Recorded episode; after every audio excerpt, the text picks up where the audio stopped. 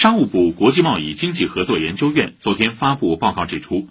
当前尽管全球供应链进入新一轮重构但中国仍是跨国公司全球投资的重要目的地。